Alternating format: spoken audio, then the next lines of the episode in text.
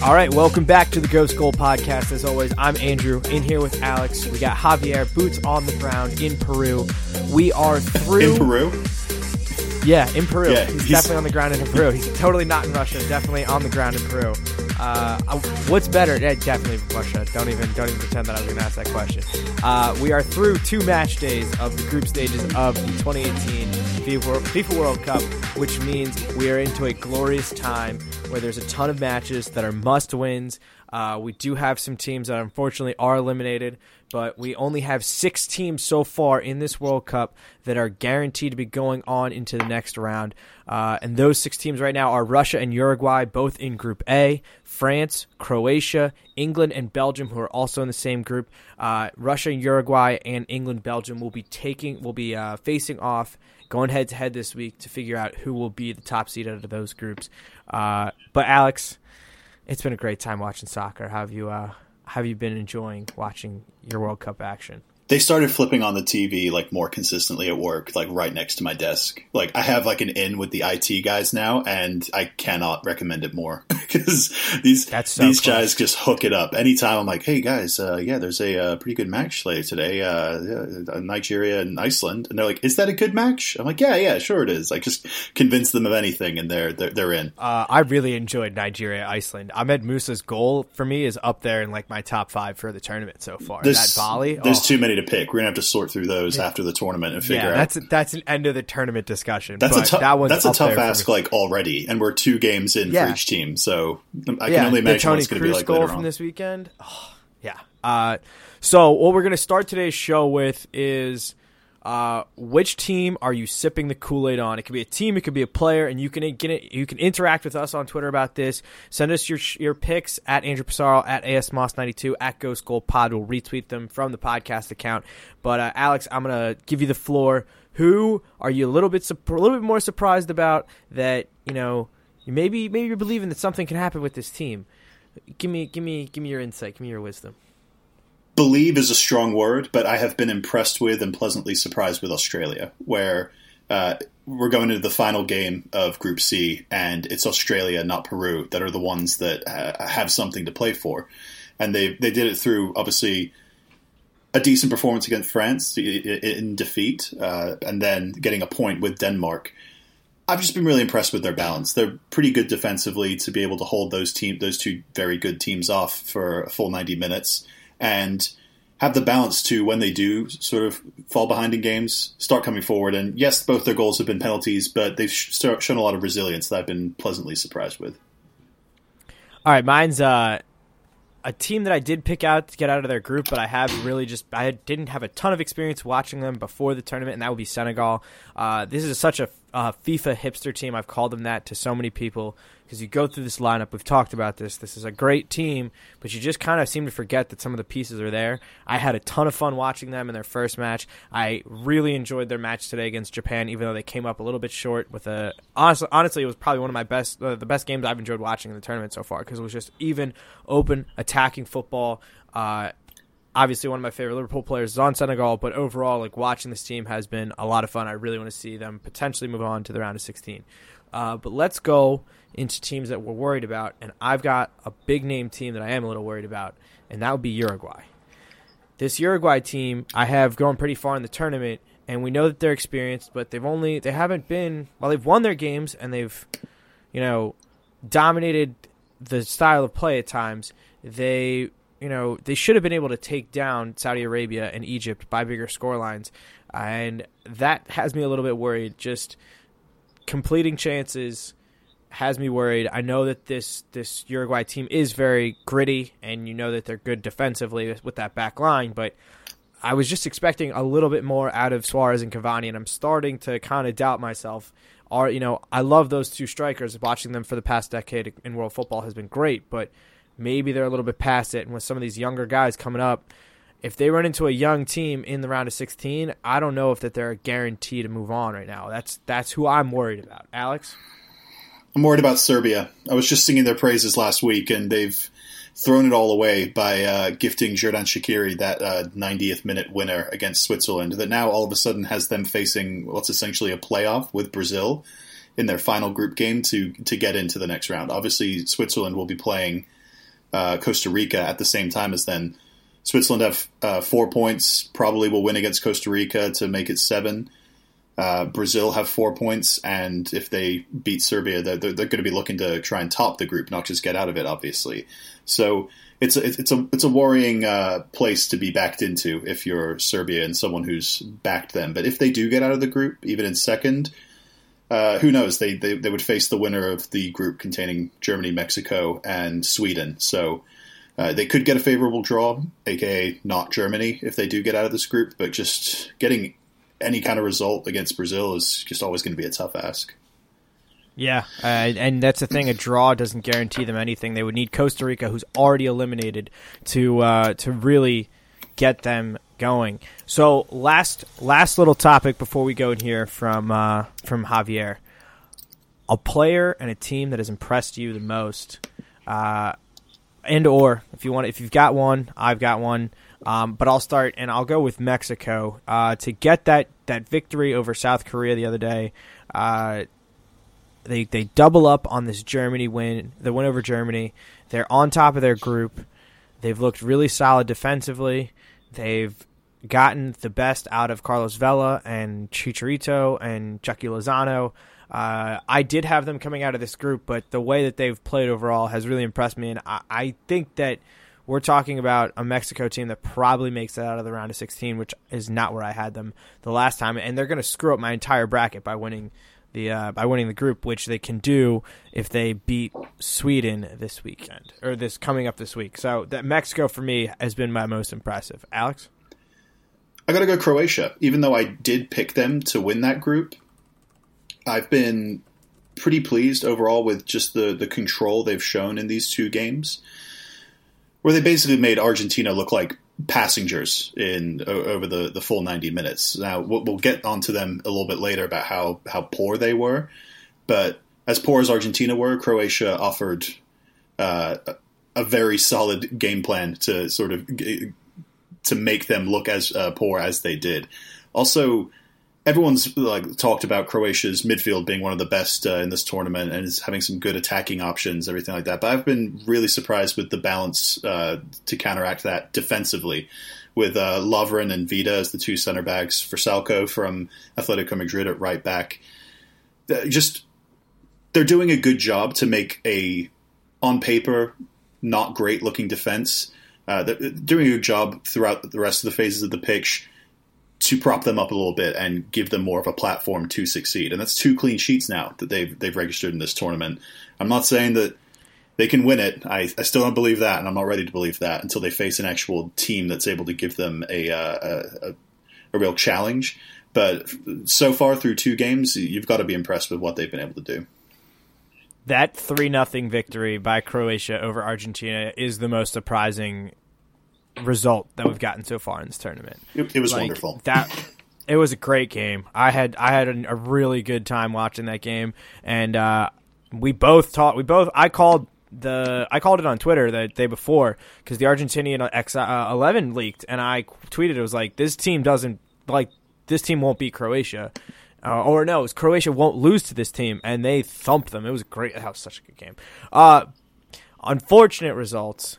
Uh, Peru is officially out of the World Cup uh, after another loss, uh, this time to France 1 0, uh, with Kylian Mbappe getting his first World Cup goal. Uh, we're going to go out to our man in the streets of Russia. Javier is going to give us his little perspective on Peru and also what it was like uh, so far just being in Russia and some of the places he's gone.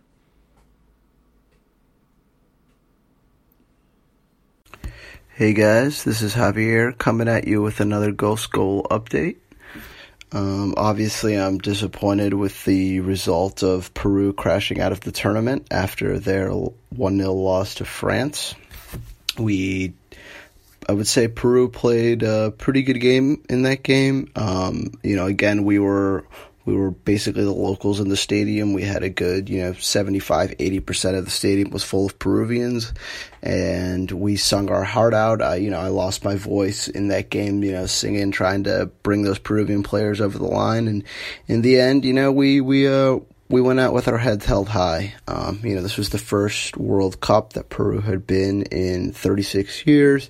And the team wasn't very experienced, and you know that definitely showed on the pitch in both of those games. Where you know in the Denmark game they obviously had a lot more chances that they missed, and um, you know uh, that Cueva penalty just just totally took the momentum out of the team. And I think if you'd seen Cueva score that penalty um, against Denmark, we, we very likely would have gone on to win that game.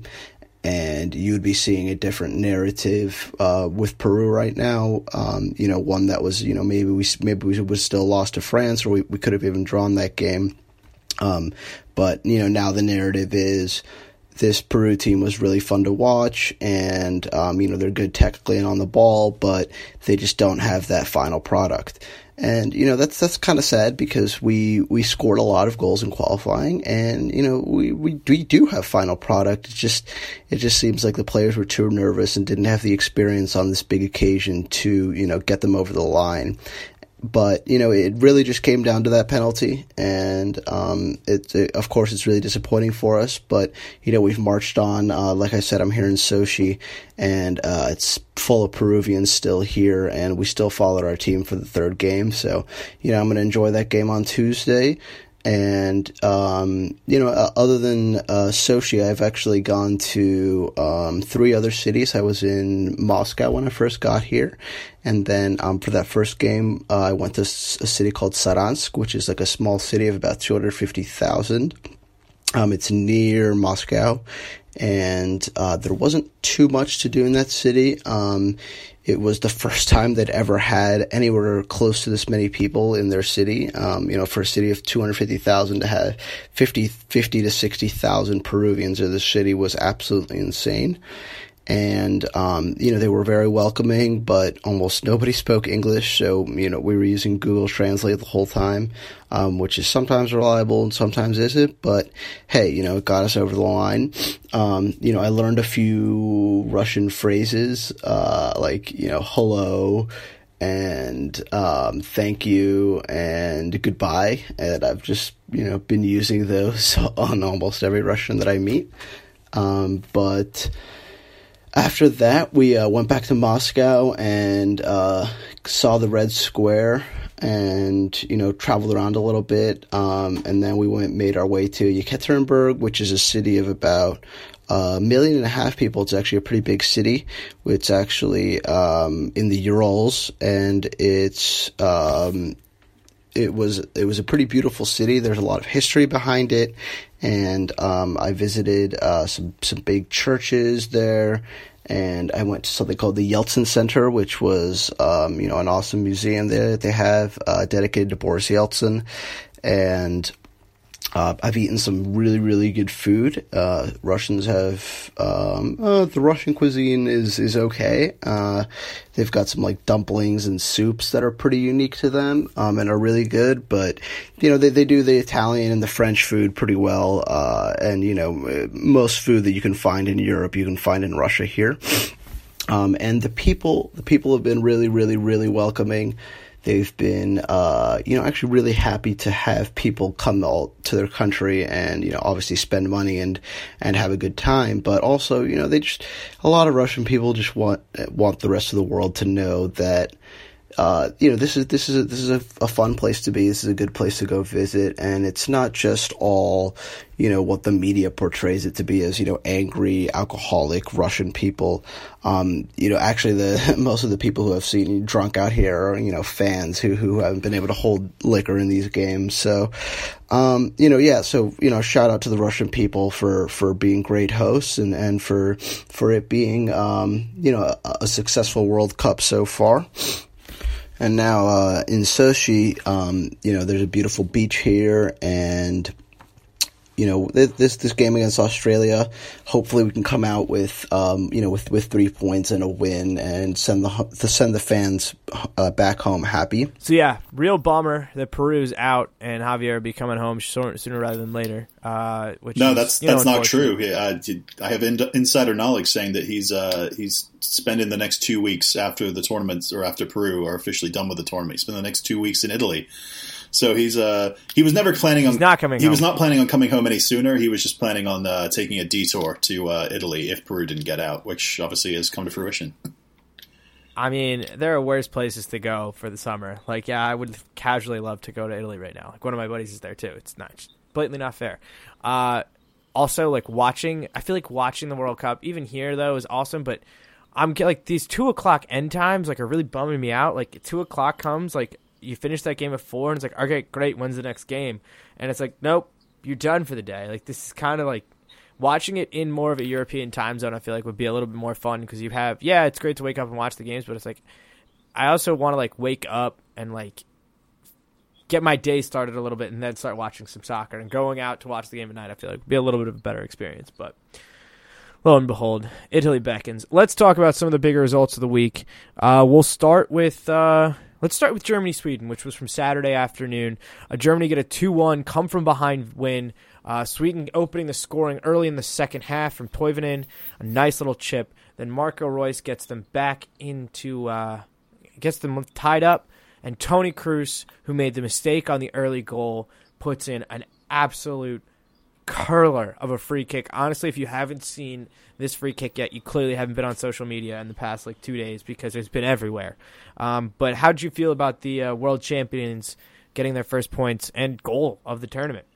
it was just such a it was so Germany, you know. like, uh, I mean, normally I would use that to describe a, a ruthless performance full of very direct uh, football that more often than not leads to some sort of success.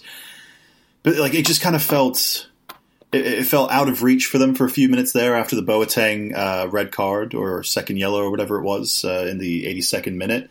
And then after Sweden had a couple of uh, good spells of possession, and it looked like Germany like were on edge, about to lose this game and get knocked out of the World Cup.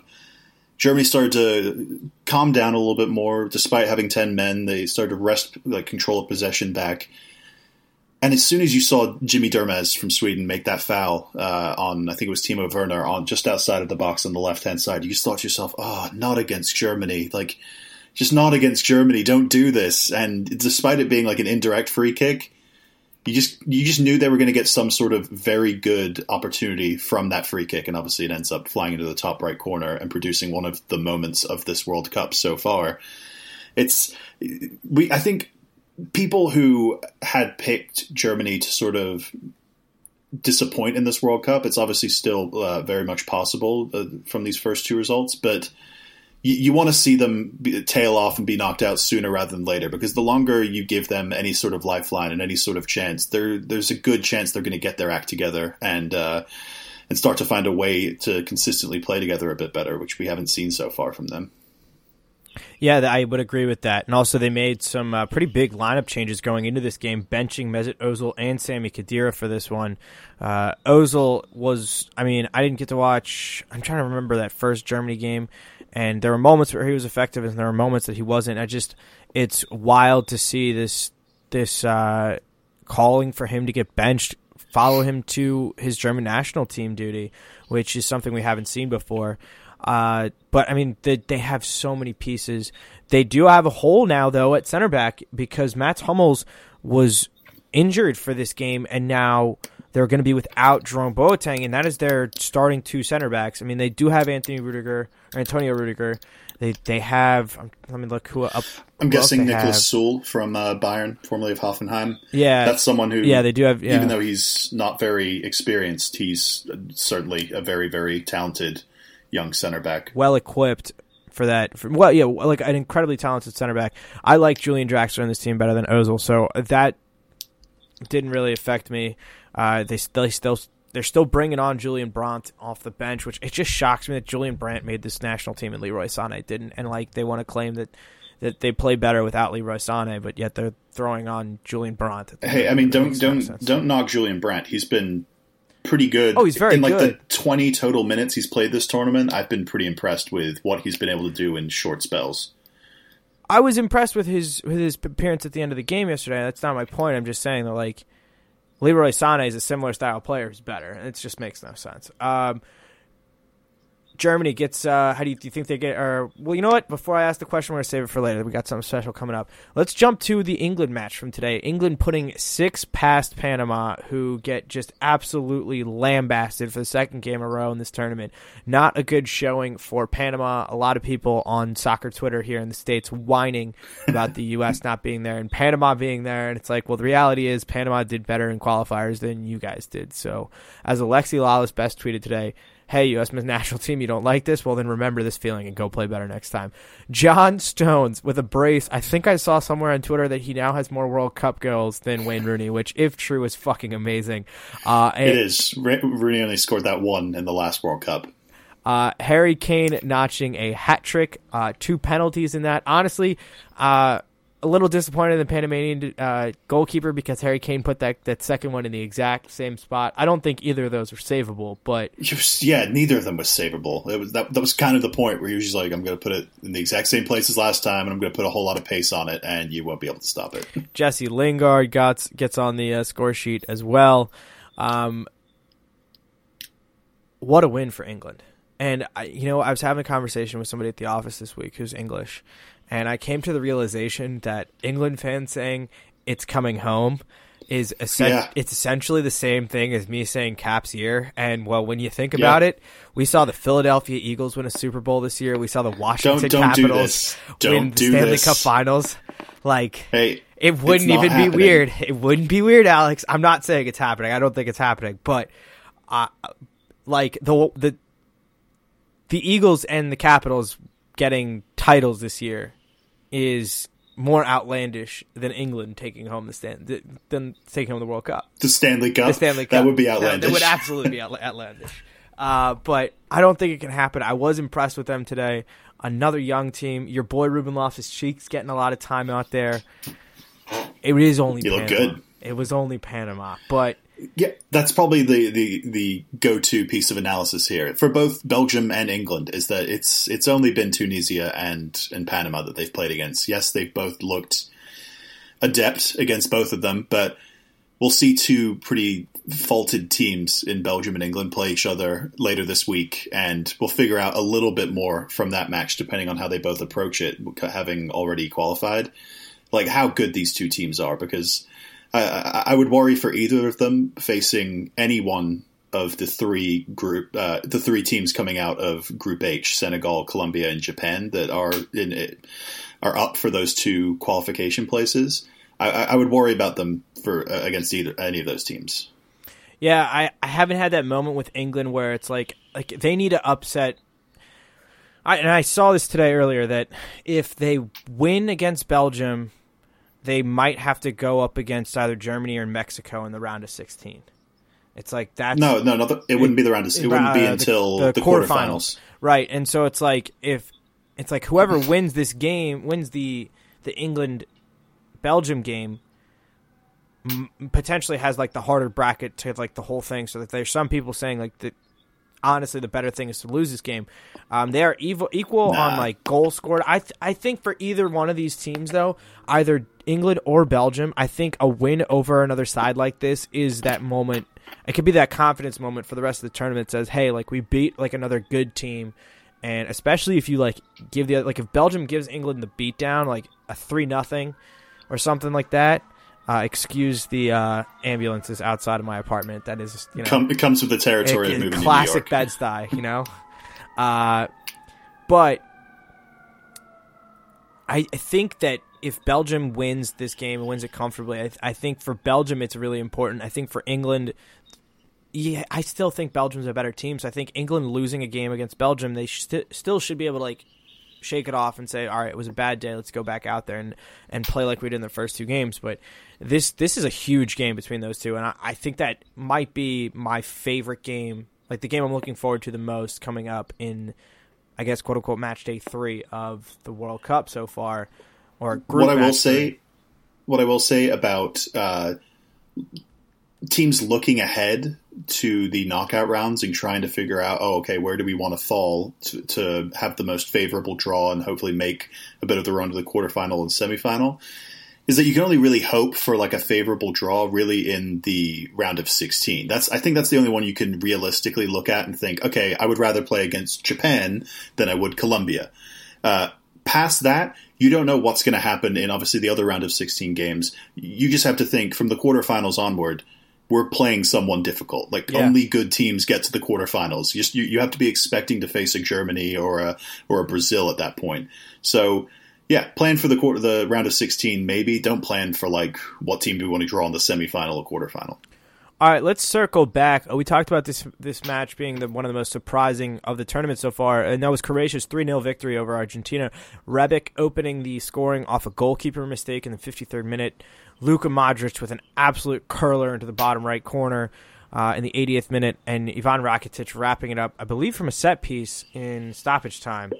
That No, that was the it was the uh, the one where they walked it into the back of the net. Oh, where right, the whole, Argent- yeah. No, the whole right. Argentina defense put their hand up and looked at the Yeah. the linesman to give an offside. Meanwhile, That's right, Rakitic right. and Modric just strolled in on goal. Absolutely, they were the two of them were fan- absolutely fantastic.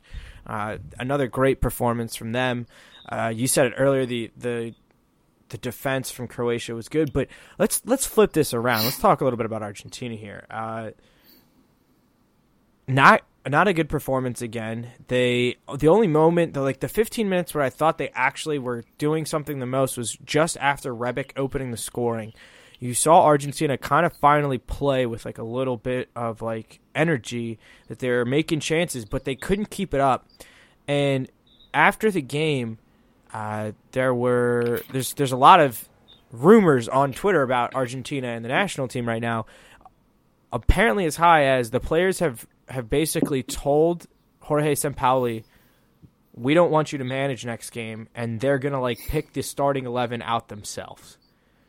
Which this is like Ugh. this is France 2010 mutiny like level of bad, and I mean this is I don't think this really could. This could end up being Lionel Messi's last World Cup.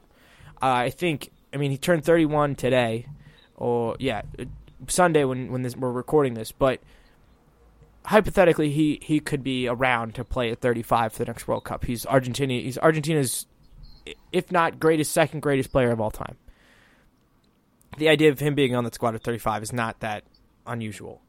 Uh, but this is his last one in his prime and for them to put up performances like this is absolutely em- em- embarrassing. And to make the lineup choices that they've made make no sense. No Dybala, no Lo Celso. Uh, their midfield has been an absolute dumpster fire, and their defense has been. Have you seen that that that like meme where it's the dumpster fire rolling dumpster on fire going down the river? That's the Argentinian defense right now. They're they and and how was William Caballero the backup goalkeeper at Chelsea this year? Uh, he. I don't want to be the guy defending Willie Caballero, but like he's a decent backup keeper. But you know, as soon as you bring him into the the, the, the starting goalkeeper fold and you're putting him in high pressure situations, it's it's probably not the best uh, for your team. Uh, what I'll say about Argentina is just that, and it's mostly based around Sampaoli. I, I think Sampaoli was the right choice at the time. If if you guys don't remember, he was hired a little over a year ago. I want to say in the middle of qualifying. He's obviously a very successful club and uh, international manager, having coached that uh, Chile team from the last World Cup. He just didn't have enough time, in my book, to really instill his style of play. And that's a style of play that, you know, we've made this excuse for like Pep Guardiola's Man City team last year. It takes time and repetition and to make this this kind of style work and it's especially not very conducive for a national team where you have far fewer opportunities to get a, a- team of players all from different clubs and uh, backgrounds playing in sync in a style that demands being in just that in sync. So uh, it's pretty obvious why lots of people were picking Argentina to be one of the favorites of top teams that could be disappointing at this World Cup. I think Germany we mentioned were another one in our in our previews. So uh, hats off to Javier and I for that.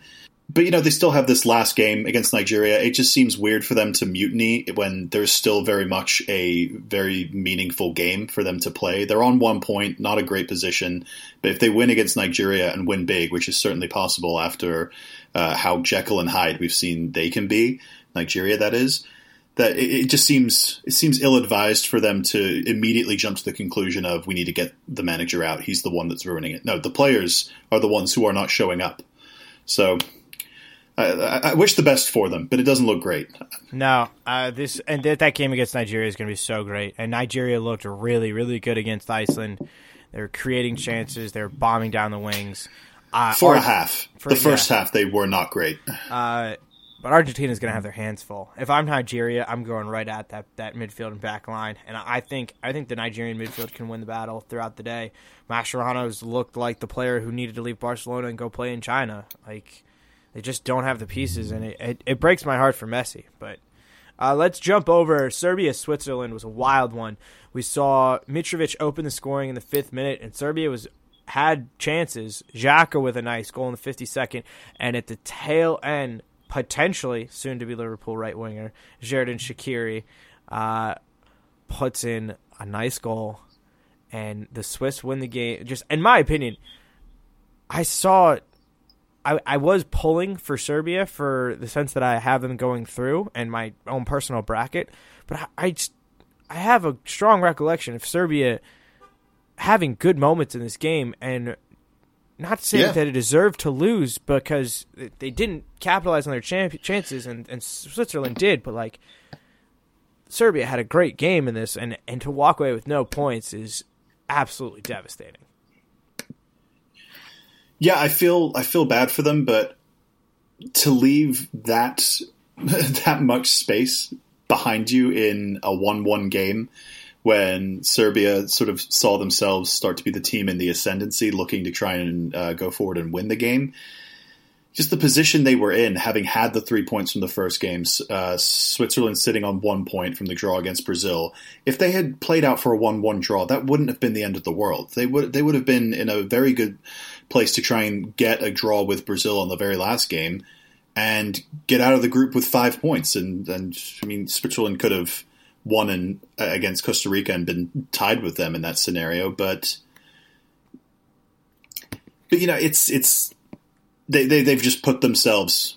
Serbia have put themselves in a, a pretty big hole, and I don't see them getting out of it. And it was all from that one huge mistake against uh, Switzerland, a team that they were outplaying for much of the first half.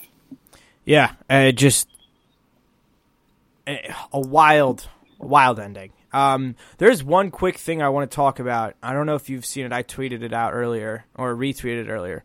Uh, there's a legitimate uh, possibility that Mohamed Salah will not play for Egypt in the last game and could walk away from the Egyptian national team. Period. Have you read this story?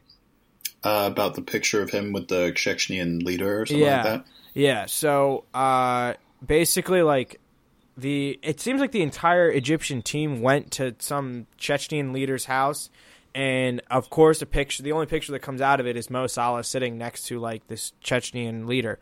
And it's there's like a whole bunch of political background behind this, but basically it comes down to like I said, you can find the full chain on my Twitter um, at Andrew Pissarro. Uh, the Egyptian FA is controlled by the government, and with all the like political structures and like political issues in, in Egypt over the last couple years, like the FA is like kind of a like they become puppets for the government and stuff, and so they've tried to get Salah to do stuff in the past because he's like one of the most just widely followed figures in Egypt, and it's just it would be an absolute shame that I, I support Salah and walking away from the national team if they're going to make a political statement about you playing soccer because that's not what he's there for. He's there to like represent his team and play against other teams. It's not supposed to be politics. And I think it would just be like bad for international football that Salah would walk away from Egypt. I would support him in doing it, but it's like I don't want to see that because Egypt some suddenly comes from like a team that's actually somewhat okay to a team that it's like, yeah, they're they're about average or they're below average. They're certainly below average now without him. I think that'd be just a loss for the international football world. They're about average now with him. Yeah, that's, so that's a, uh, yeah, yeah, that's fair.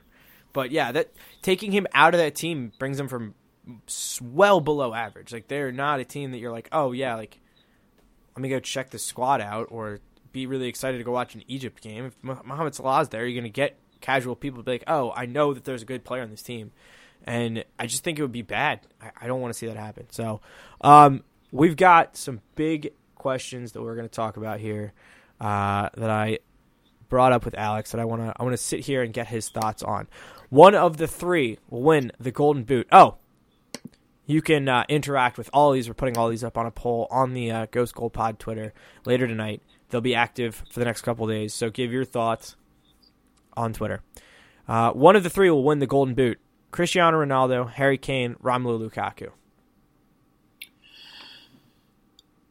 Oh, I'm gonna say Romelu Lukaku.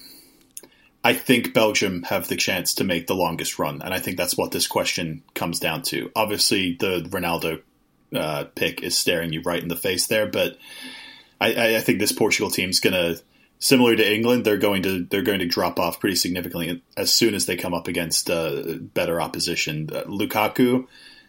It, it seems like this Belgium team, even when they're maybe struggling for spells during these past two games, which have not been very frequent, but they have struggled at times it, it, seems like they start to realize, oh, okay, it's because we're not feeding the ball to Romelu Lukaku in uh, situations where he can either build up or make runs in behind. And you know, as soon as uh, the likes of Eden Hazard and Kevin De Bruyne, two much more creative players and, than they are concerned about scoring goals themselves, as soon as players like that start realizing, okay, let's let's feed the pony, feed the pony, that he just takes off from there. And his the touch he's shown on some of his goals, it's just been it's been a pleasure to watch. I've I've been a big fan of his performances so far in this tournament, and if he can continue to maybe not score at the rate he is right now, but start to score, grab a goal here, goal there in these knockout games, he'll end up with something like six. I want to say he's on four right now, six or seven. Yeah, that, that's very that's very doable for me. I'm going to take Ronaldo. Not that I don't think Kane can do it because I, I think I think Kane's possible. I think the thing is though with Ronaldo, even though he's gonna have a, a lackluster squad, he is a guarantee to score in a big game. Like Portugal may lose the game, but Cristiano Ronaldo will implement his mark in it. I also think in their last game, they do play against Iran. I think he knows he needs to step up. I think also he's not going to like the fact that Harry Kane has now joined him in the hat trick club of this World Cup. We know he cares about those stats, so I think he's going to go out and play with a purpose against Iran and try to get grab at least a brace against a team like that. Uh, but I'm going to take Ronaldo. Next question on my list Mexico will be in the semifinals of the World Cup? My default is no. uh, give me a minute. Give me your thoughts because I'm going to take a minute to take a look at the scenarios in the bracket, like what teams they're most likely to face. I mean, I think no. I think quarterfinals is about as far as they'll get the reason I would be compelled to say yes is because of the performance that they showed against Germany. They still have to wrap up this group against Sweden, and they're going to need a strong performance against this because Sweden themselves are not out. But I think the way that Mexico has played, they've showed that they can defend, they can hit you hard on the counter, and like I think that's a huge factor. I think that because there's a lot of teams that they're going to run into, they're going to dominate possession of the ball, but they've but their counterattack is probably outside of maybe them and Nigeria. I think have had the, the best counterattack so far that I've seen in this cup. Mexico is I they have a more clinical finisher at striker in Chicharito than the Nigeria has in in uh, Iheanacho, in my opinion. At this point in their careers, I think Iheanacho will be a better player in the long run, but that's here, neither here nor there right now. Uh, and uh, obviously, I mean, I think the sex party worked. So, I mean, they beat Germany. Sex party, yeah, sex party. Like if if Mexico gets to the semifinals, I think every team's going to be hosting sex, parties before, before major tournaments. Exactly. Like, yeah, that you know that this is an important factor, an absolutely important. It's a, it's a players' movement. Exactly. The other players and other teams will start to you know, let's let's let Mexico win so they can win the World Cup and we can all have sex parties before tournaments. I, I think I think we have the same. If we get a Brazil and Mexico final, then like it's a confirmed that like everybody like sex sex parties need to be a thing because like we know that like we know that the Brazilians pretty much did the same thing. It just didn't leak because it's like Brazil. So, uh, what I'll say about this semifinal, this side of the bracket, they're likely to end up on, and let's assume that they're they're getting first in that group, because um, I think that's that's that's what they'd need to really uh, get a favorable draw to get to the semifinals outside of Brazil somehow finishing in second in their group, uh, which would cause them to face the winner of Mexico's group, and you know that would just be Mexico's luck to win their group that had Germany in it, and then have to face Brazil in the in the round of sixteen. That would just be terrible luck. But if they face someone like Switzerland or Serbia in that uh, in that first knockout game, you'd probably favor Mexico.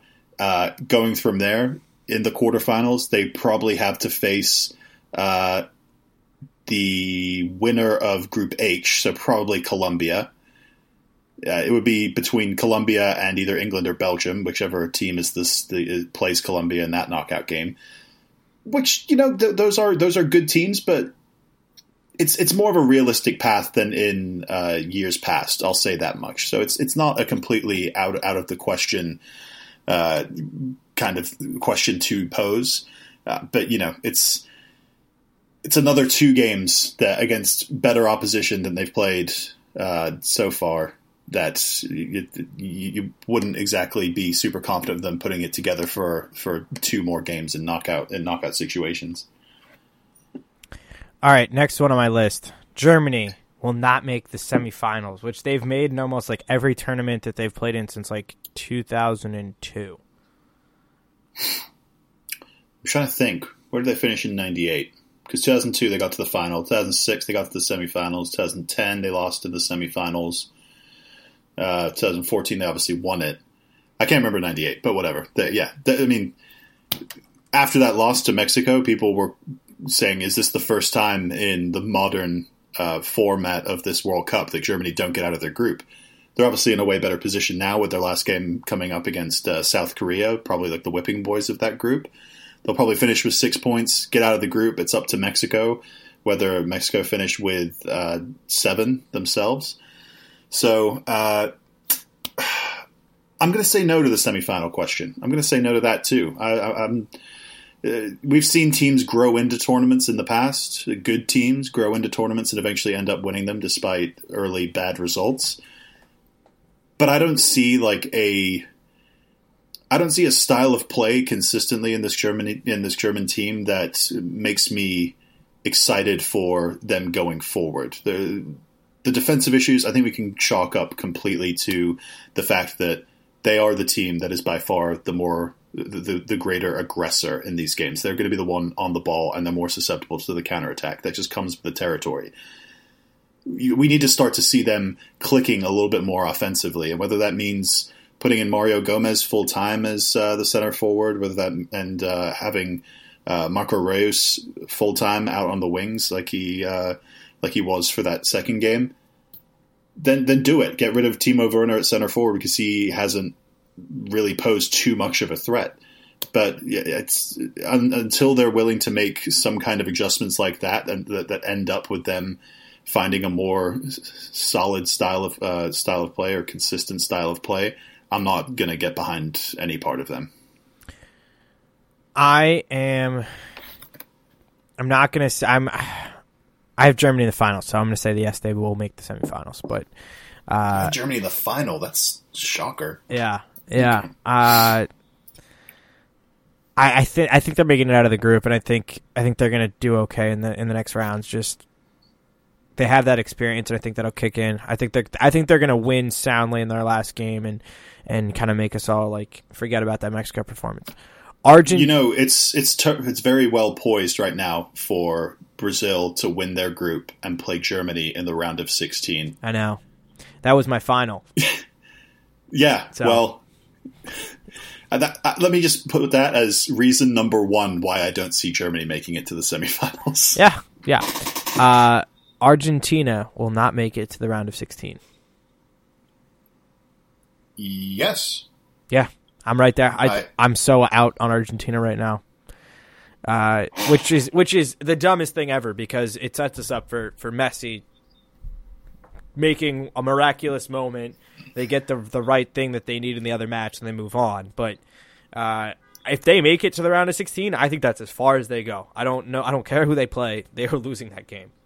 Uh, they're not making it past the round of 16 definitively, but well, I don't have them getting to there. Your your answer is they would play one of France or Denmark if they got to the round of 16. Christian and... Eriksen sticking sticking the the the dagger in the heart of Lionel Messi. Give it to me. Yeah, that, and you know they probably wouldn't even be out outplayed by Denmark if they happened to play them in a knockout game. They probably would just look pitiful on the ball, and Denmark would hit them on the counter attack and win like two one or something. Yeah.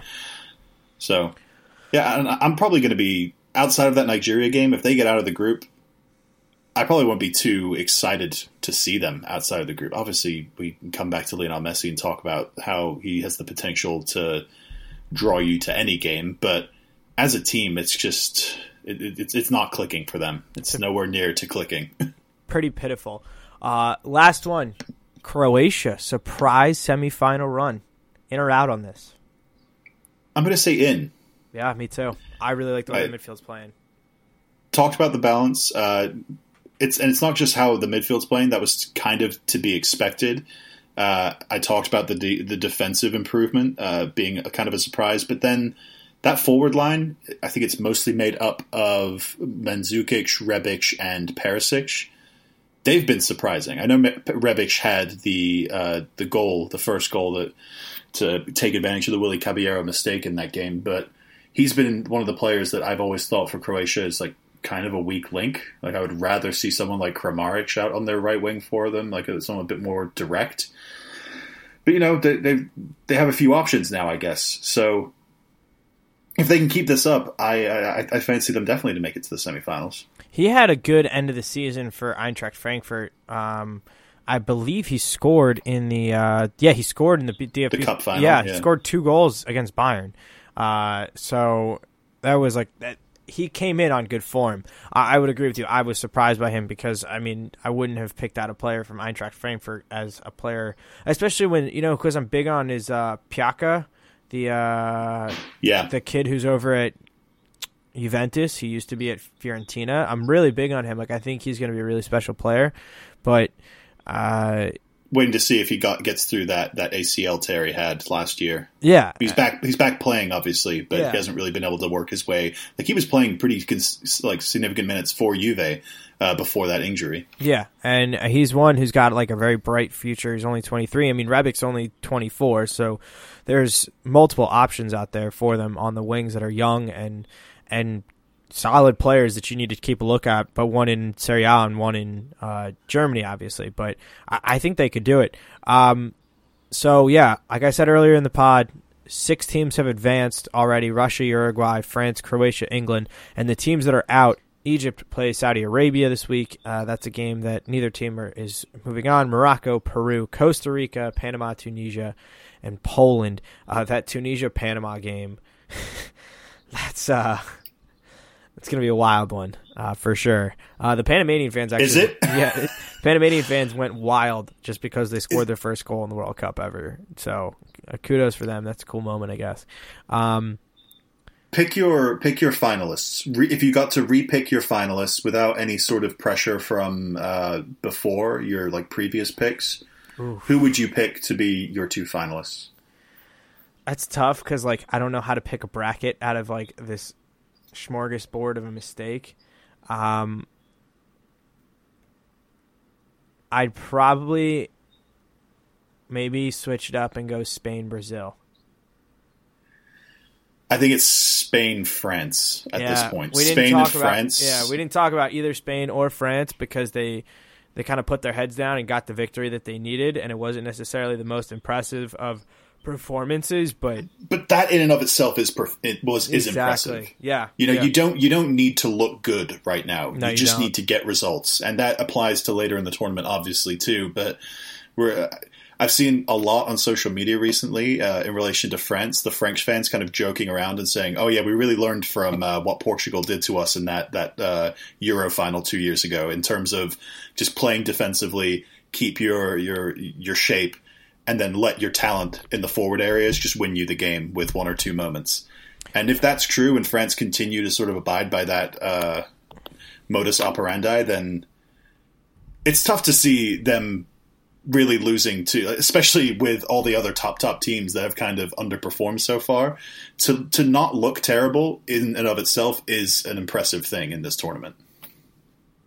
All right, before we go, there's a couple games. Let's just do quick picks. Denmark, France. Ooh, um, oh, I'm tempted by draws in all of these. Uh, I'm, I'll, I'll go France though. All right. Um, I'm also gonna go with France in that one. Uh, Argentina, Nigeria. I'm going to say draw, high scoring draw, 2 2. I'm gonna say Nigeria three one. That's that's a that's a lot of uh, faith in Nigeria. Yeah, I know. I'm going So- for it. Something we do not we do not share. I, I'm going for it. Uh, let's see, Serbia, Brazil. Brazil. Yeah, I'm also going to take Brazil. I think it's going to be close, but it uh, it not and it knocks Serbia out, which kills I'm me. so heart. I'll be so Kills me. heartbroken. I just got on right, like there's- the, the damn bandwagon last week, and Yeah. Serbia just flung me off it themselves. You know, There's two more big ones that we got to do. Uh, I'm in love with this group, um, but Senegal, Colombia, Alex, who you got? Colombia. I, I think Senegal will be the ones that are the odd men out in that group. I I'm think we get- with I my- think we my get a Colombia, draw. Japan. I think we get a draw, and I just need I need Pol- Poland to like finally actually play football.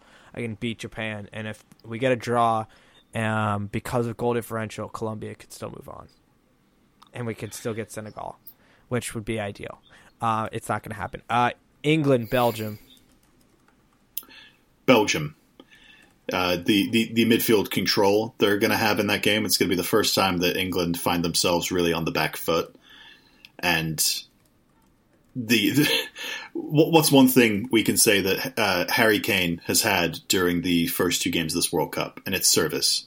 Uh, so he, he's not going to have that great of service in this game, and maybe England will grab like a goal, maybe two, but I, I can see Belgium winning something like three one or four two. I fancy a Romelu Lukaku brace. I think this is going to be one of those games where he just balls out because he wants to stick to the English media. If he has a brace in the first three games of the World Cup, that would be obscene, and it would really lend itself to my Lukaku Golden. Boot pick. I know so I, I- I'm in favor of that pick. All right. Um, so that wraps it up for us. Uh, thanks again to everybody who's listening. Thanks again to everyone who's subscribed. Uh, review, like on iTunes. Uh, follow us on Twitter, Instagram at Andrew Pissarro, at ASMOS92, at Ghost Goal Pod. And This uh, podcast is brought to you by the uh, NYPD. yeah, keeping Andrew's life alive. Until next time. See you.